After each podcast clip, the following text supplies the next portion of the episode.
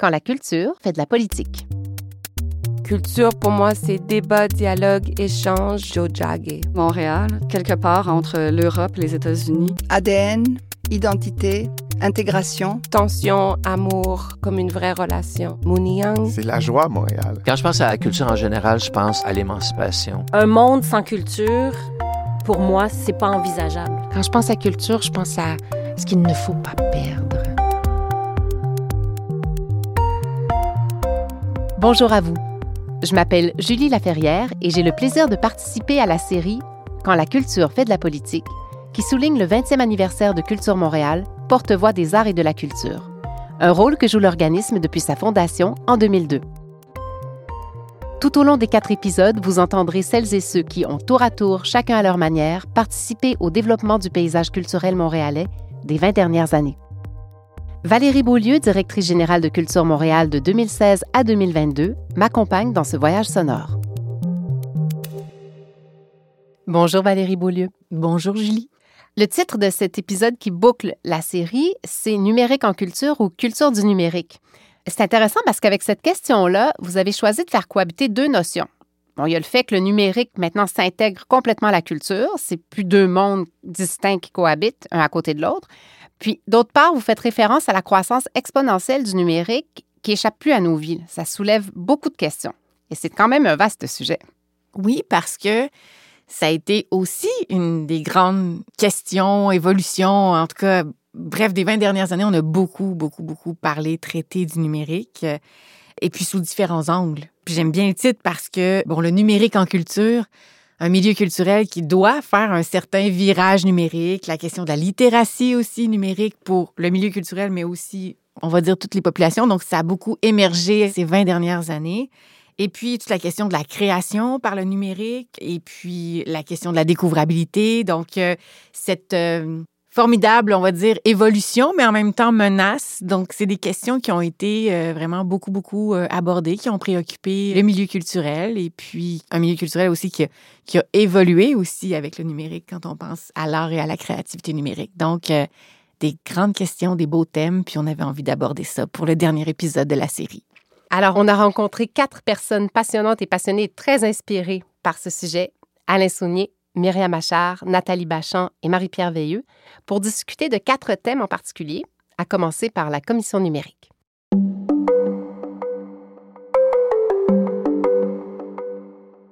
Dès 2017, l'organisme met sur pied la Commission Montréal numérique.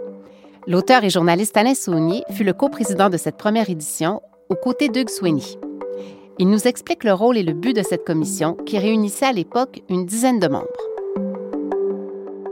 L'idée, c'était d'essayer de regrouper les gens de tous les secteurs où le numérique fait partie, si on veut, du pain et du beurre, euh, des gens qui font de l'art, que ce soit les entreprises, les artistes et tout ça, pour essayer de faire une concertation. Donc, moi, mon rôle, comme j'étais déjà au sein de Culture Montréal, au membre du conseil d'administration, ça a été d'être un facilitateur, de regrouper ces gens-là autour d'une même table et de tenter d'élaborer un plan d'attaque. Ce que nous avons fait, à l'automne 2017 où on a déposé un premier document public qui était euh, avant-gardiste parce qu'on parlait de Montréal, capitale mondiale du numérique.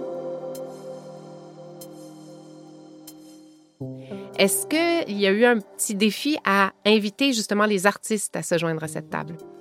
De tout temps, les artistes se sont méfiés des entreprises, et avec raison, parce qu'ils n'ont pas toujours été considérés correctement par les entreprises, que ce soit dans le domaine numérique ou ailleurs. Donc, les artistes étaient très hésitants et il a fallu les convaincre d'embarquer. Et on a réussi à le faire. Et le premier manifeste qu'on a publié visait justement à faire cette démonstration qu'on avait tous un intérêt.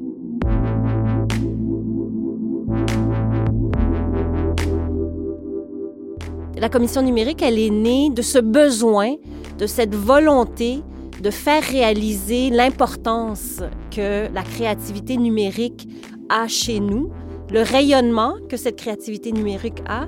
Je suis impliquée depuis quatre ans au sein de la commission, mais à la coprésidence depuis maintenant un an et demi. Myriam Achard, chef partenariat Nouveaux médias et relations publiques chez FI, vice-présidente du conseil d'administration de Culture Montréal, coprésidente de la Commission numérique de Culture Montréal et coprésidente de XN Québec, l'Association des producteurs numériques du Québec.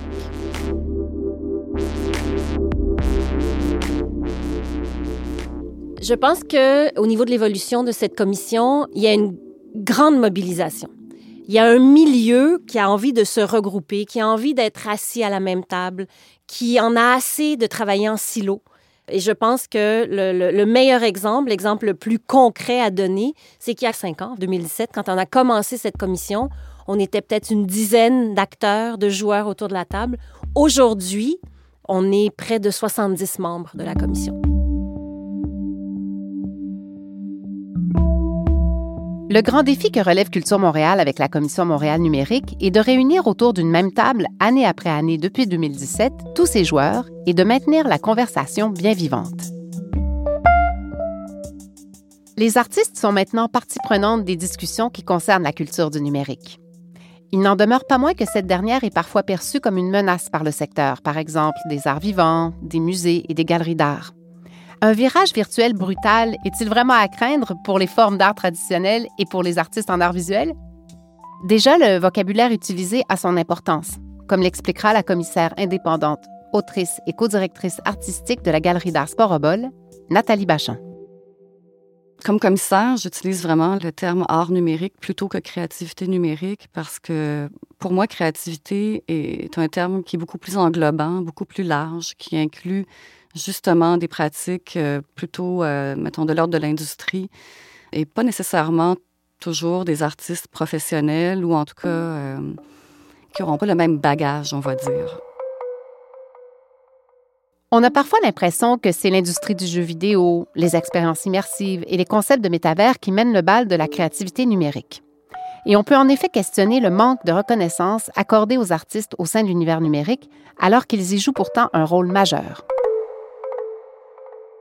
Les artistes de l'art numérique euh, font partie d'une écologie vraiment beaucoup plus large et d'une certaine façon sont, euh, sont vraiment à la base de cette écologie-là. On va parler euh, de, de pratiques émergentes, de l'expérimentation qui est vraiment propre à l'art numérique, beaucoup plus qu'à l'art contemporain de manière plus large, on va dire parce que ça suit les développements technologiques. Et puis, dès que de nouveaux développements technologiques apparaissent, de nouvelles pratiques émergent. Et euh, ça va commencer par les artistes à la base, avant de finalement s'inscrire dans quelque chose de plus large et de, rejoindre l'industrie et le privé finalement. Nathalie Bachand aura aussi souligné lors de notre rencontre que dans une perspective historique, la présence du numérique, qui s'accroît depuis quelques années, ne date pas d'hier en art contemporain. C'est assez récent quand même que ça s'inscrit de manière plus officielle dans le paysage euh, reconnu, on va dire, de l'art contemporain, mais on remonte effectivement euh, jusqu'aux années 50-60 euh, où les artistes ont commencé à être invités à faire des résidences, par exemple chez IBM, Bell Labs, Hewlett Packard même, je crois, où les artistes étaient invités à expérimenter avec les toutes nouvelles technologies qui étaient créées par ces industries-là, en fait, à ce moment-là. Quand on pense aux industries, aux arts et à la créativité numérique, il est certain que la collaboration entre les diverses initiatives, expériences et créations artistiques est souhaitable.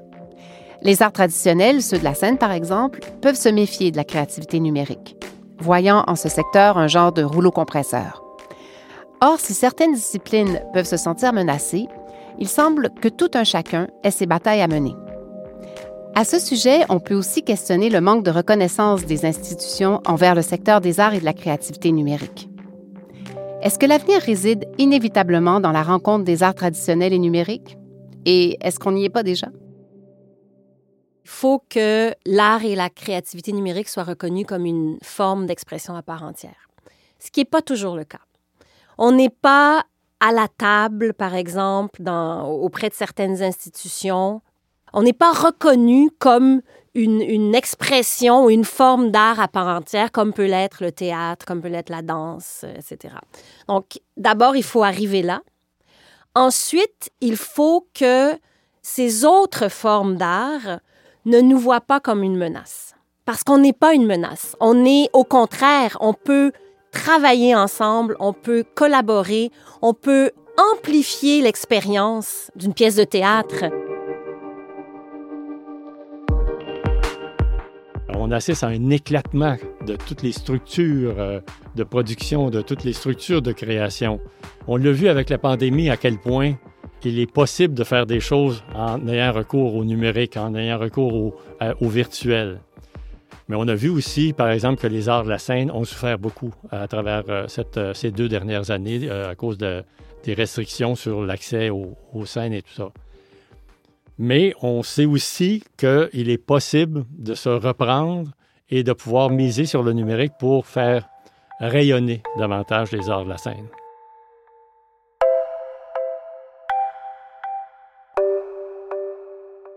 Les formes de création hybrides sont de plus en plus, sinon déjà bien intégrées aux arts dits traditionnels, du théâtre en passant par la danse et les arts visuels jusqu'au cinéma.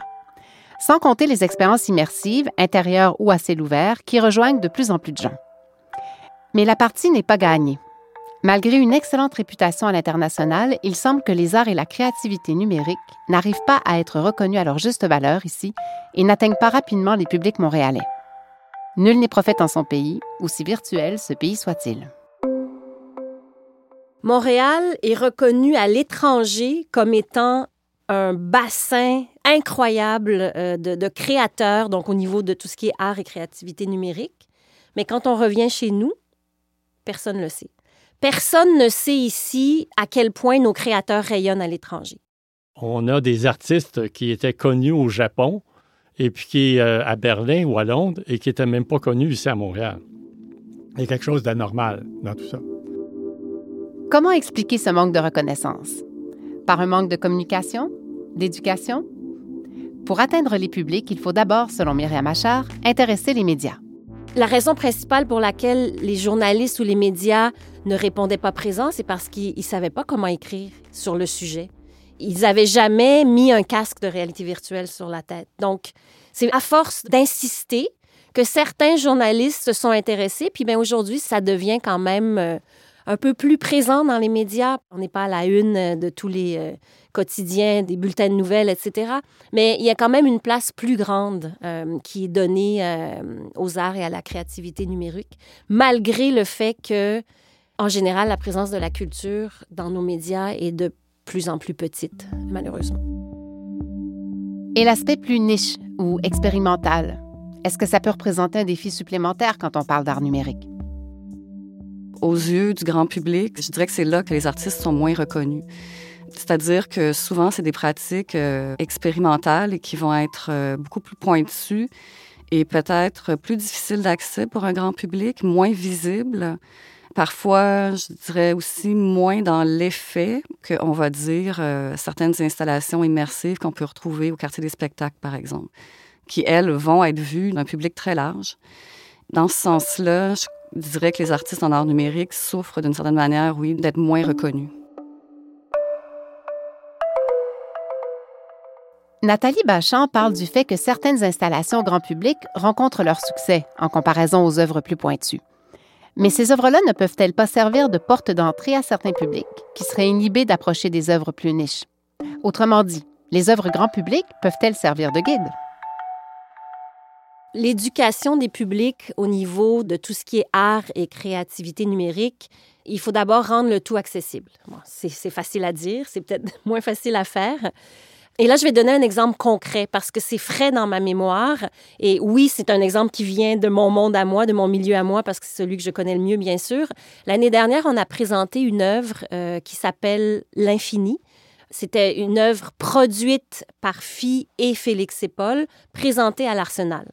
La proposition était simple. On proposait au public de les amener sur la Station spatiale internationale via la réalité virtuelle. Donc, on a ici un sujet qui est universel. Tout le monde a rêvé d'aller dans l'espace.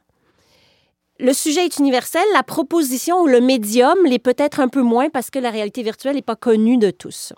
Mais je pense qu'on a réussi quelque chose d'extraordinaire puisqu'en trois mois et demi, on a accueilli 70 000 visiteurs, ce qui est énorme pour Montréal. On était en 2021, encore en pandémie, donc, pour nous, on a réussi, je pense, quelque chose d'assez exceptionnel. Puis je le dis de façon humble, mais je le répète souvent comme exemple parce que c'est important. Et sur ces 70 000 visiteurs, plus de 70% faisaient de la réalité virtuelle pour la première fois. Marie-Pierre Veilleux, directrice relations publiques, affaires internationales et gouvernementales chez Moment Factory, y croit aussi. La place qu'occupe le numérique à Montréal est assurément en croissance, devient de plus en plus présente, mais évidemment qu'il y a toujours de la place à amélioration et à prendre encore plus de place. Euh, Montréal n'est pas à part des autres euh, grandes villes, c'est-à-dire qu'on voit qu'un peu partout à travers le monde, ces expériences immersives sont de plus en plus euh, courues, les gens apprécient. Maintenant, est-ce que ça pourrait être plus? Évidemment. Je pense que ce qui est attirant, ce qui fait le succès du multimédia, des expériences immersives, c'est beaucoup le désir des gens de se retrouver. Les expériences immersives, c'est ce qui est intéressant, ou les expériences multimédia qu'on crée, par exemple, chez Moment Factory, mais aussi d'autres studios ici à Montréal, c'est que c'est une belle plateforme pour connecter les gens ensemble dans un cadre réel. Donc, chez Moment Factory, notre slogan, nous, c'est on fait sans public. Donc, tout ce qu'on fait, on utilise des technologies, mais des technologies qui vont rassembler les gens ensemble et leur faire vivre des émotions. Encore une fois, ces approches interactives, davantage grand public, peuvent peut-être finalement attirer, sensibiliser, démystifier les arts numériques et inviter les citoyens à explorer. Je pense vraiment que les œuvres qui sont présentées dans l'espace public, euh, bon, encore euh, l'exemple du quartier des spectacles, c'est vraiment une porte d'entrée pour le grand public. Euh, ça va souvent être des œuvres participatives, interactives, et ça va démystifier le, rapport aux, technologies, aux arts numériques, aider à comprendre qu'il n'y a pas que la peinture ou la sculpture, ou en tout cas les pratiques plus traditionnelles. Et oui, effectivement, les œuvres dans l'espace public, c'est une belle porte d'entrée pour le public. Une fois intéressés, comment les publics peuvent-ils entretenir leur curiosité? Et comment les inviter à entrer dans les musées, les galeries ou dans un centre autogéré comme Eastern Bloc, par exemple? Pour inviter les publics, euh, déjà, euh, je pense qu'il faut qu'il y ait plus d'œuvres à la base dans les musées, notamment, surtout dans les musées, parce qu'on sait que les galeries, les centres d'artistes vont être moins fréquentés du grand public que les musées. Mais ça commence, Ça, ça a déjà commencé. Euh, on sait que le MAC, par exemple, a récemment acquis euh, une œuvre de Sabrina Raté, qui est quand même une de nos artistes euh, qui rayonne énormément actuellement au Québec. Et déjà, ça, c'est comme un gros pas. Et on le voit dans les expositions les plus récentes. on a des œuvres interactives, on a des œuvres beaucoup plus expérimentales d'artistes qui sont, on va dire, mi-carrière québécois et ça, c'est vraiment un gros changement dans le paysage de la programmation des musées québécois. En plus de l'éducation des publics, d'autres défis s'imposent face à l'avenir. Il faut garder le cap et maintenir les efforts et le soutien aux arts, à la créativité, à l'industrie numérique. Et si nous jouissons d'une excellente réputation à l'international, il ne faut pas pour autant baisser la garde. Sans compter les batailles à mener contre les géants, ceux qu'Alain Saunier qualifie de barbares numériques, pour reprendre le titre de son essai paru en 2022. Il y parle notamment d'impérialisme culturel américain et craint évidemment pour la santé de notre culture et la survie du français. Le modèle d'offre de contenu et de diffusion ayant tellement changé, les publics de la relève sont pris dans les filets des MAMA. MAMA pour Microsoft, Amazon, Meta, Apple et Alphabet, jusqu'à tout récemment appelé GAFAM. Les artistes francophones d'ici sont plus que perdants à la loterie de la découvrabilité. Le danger le plus important, à mon point de vue, c'est de leur laisser carte blanche. Et c'est la raison pour laquelle je pense qu'il faut qu'il y ait un encadrement de ces géants numériques. Il faut qu'on soit capable d'assurer une cohabitation qui soit saine avec les géants numériques. Et pour ce faire, ça signifie qu'ils doivent avoir un encadrement dans le cadre d'une réglementation globale qui les oblige à être euh, traités puis à accepter d'être traités sur un même pied d'égalité que les entreprises du pays. Alors, il ne peut plus y avoir de passe-droit pour ces géants numériques-là. Puis moi, je pense qu'il faut maintenant être un peu plus agressif, on va dire les, bons mots. Face à des barbares, face à des conquérants, il faut savoir se défendre. J'entrevois que les prochains deux ans vont être euh, vraiment des années excessivement difficiles. On s'attaque à la loi sur la diffusion, on s'attaque à la question des redevances aux médias, on s'attaque aussi éventuellement aux droits d'auteur. Tout ça, ce sont des dossiers sur lesquels les géants numériques n'ont jamais voulu bouger. Sur le plan fiscal, ils n'ont jamais reconnu l'autorité fiscale des États sur leurs activités lorsqu'elles se déroulent à l'intérieur de notre pays. C'est magnifique de pouvoir avoir accès à tout ce qui se fait un peu partout dans le monde. Mais nous, notre capacité d'être découvert quand on est un auteur, une autrice en français, ça devient de plus en plus minime à l'intérieur de ça. Nous n'avons plus de protection pour notre langue, notre culture. Et moi, ça m'inquiète beaucoup.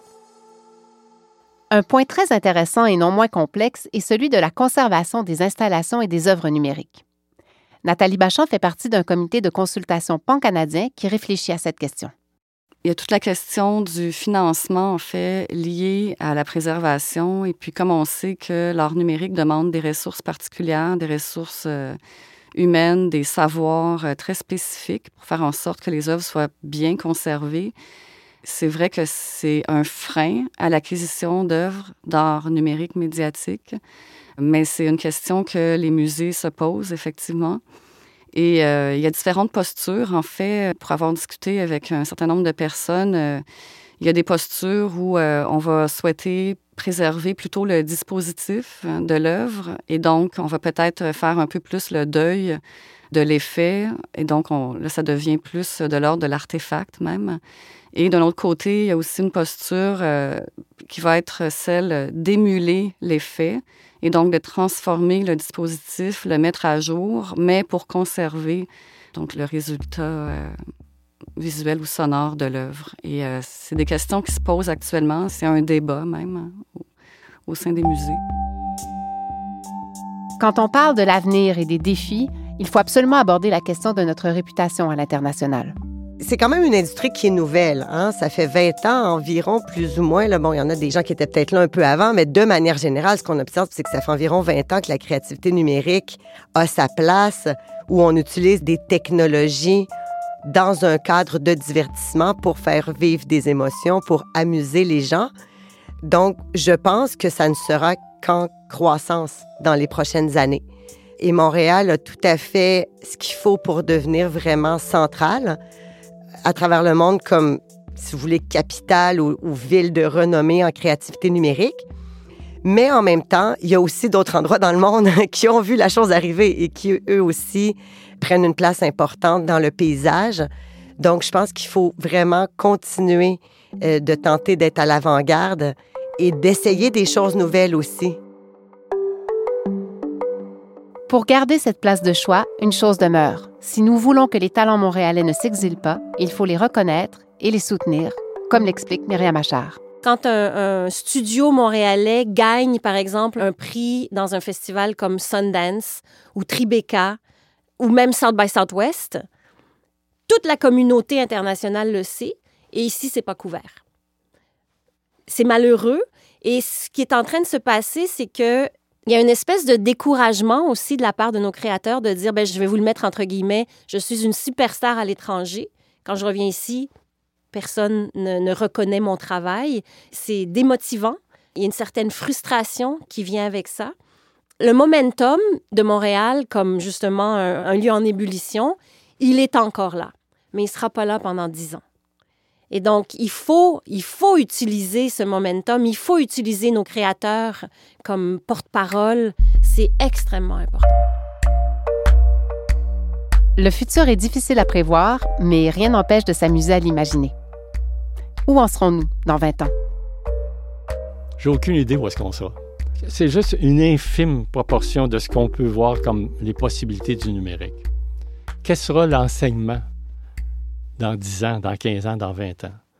Quelle sera la manière de s'informer dans 10 ans, dans 15 ans, dans 20 ans? Je ne le sais pas. Et quiconque prétend qu'il le sait, à mon point de vue, c'est un fumiste.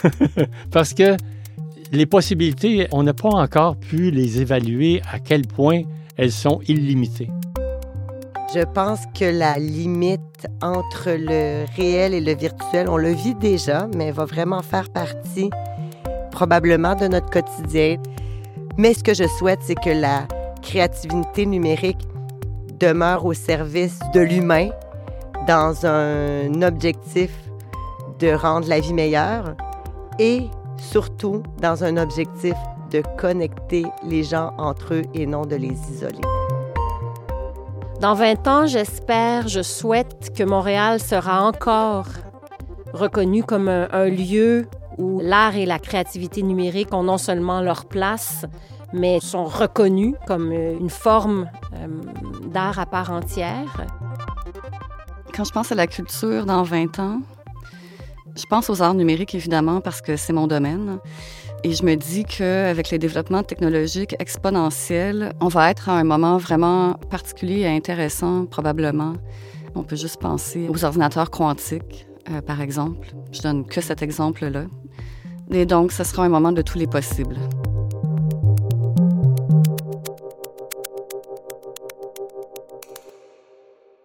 Alors, pour rebondir sur ce que Nathalie Bachand vient de dire, ce sera un moment de tous les possibles. Ça te fait quoi, toi, quand tu entends ça? Est-ce que ça t'enthousiasme, ça pique ta curiosité ou ça te donne un furieux vertige?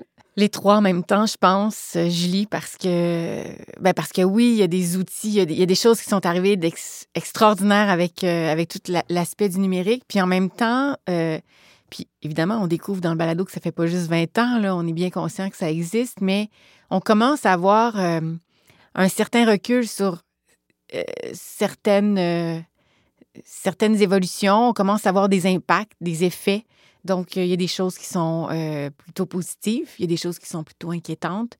Euh, quand on voit, par exemple, euh, je nomme ça, ça me vient spontanément, mais l'effet, par exemple, des réseaux sociaux maintenant sur les démocraties, c'est extrêmement inquiétant. Ça donne un gros vertige. Donc, la question, justement, de, un peu comme Alain Saunier le pense, la, la, langue, la découvrabilité de nos œuvres. Donc, c'est des questions où je pense qu'il faut être d'une vigilance, puis il faut vraiment pas lâcher, en fait. Il faut rester extrêmement vigilant par rapport à ça enthousiasme, curiosité, oui. J'espère, en fait, pour moi, qu'on va, euh, on va quand même garder une certaine connexion avec l'histoire pour pas refaire certaines erreurs, qu'on va rester, euh, oui, ouvert au changement, puis à, à ces évolutions-là qui vont arriver. Malgré nous, on ne pourra pas lutter, on ne peut plus revenir avant Internet, c'est terminé. Mais en même temps, je me dis, ayons l'intelligence collectivement de faire les choses du mieux qu'on peut pour faire le. C'est ça, pour que le numérique soit un outil euh, justement positif, qui rapproche, euh, qui fait découvrir peut-être d'autres cultures ou qui justement met des cultures en lien. Mais, euh, mais c'est ça, soit, demeurons vigilants sur, par exemple, l'importance de, de la lecture, l'importance de la curiosité, avec les fameux algorithmes qui nous arrivent avec... Donc, c'est vraiment un mélange, je dirais, de... de... Ouais, c'est tout mélangé.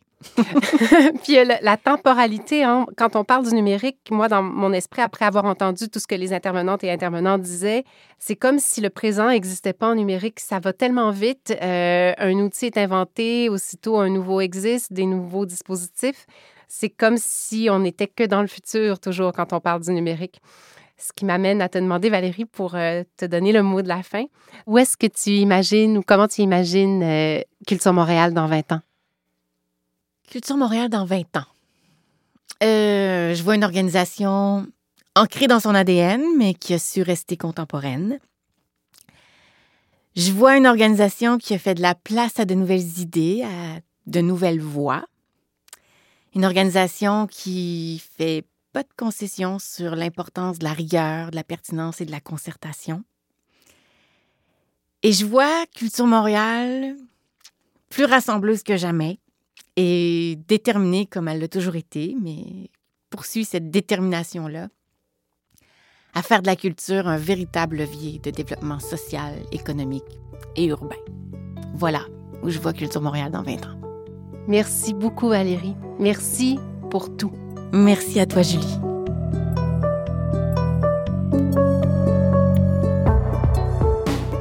Merci à Alain Saunier, Myriam Achard, Nathalie Bachand et Marie-Pierre Veilleux pour leur participation. Prise de son, montage et musique originale, Antonin Viss. Entrevue et réalisation, Julie Laferrière.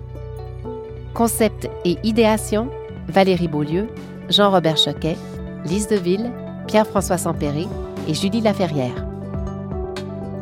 Cette série est produite par Culture Montréal.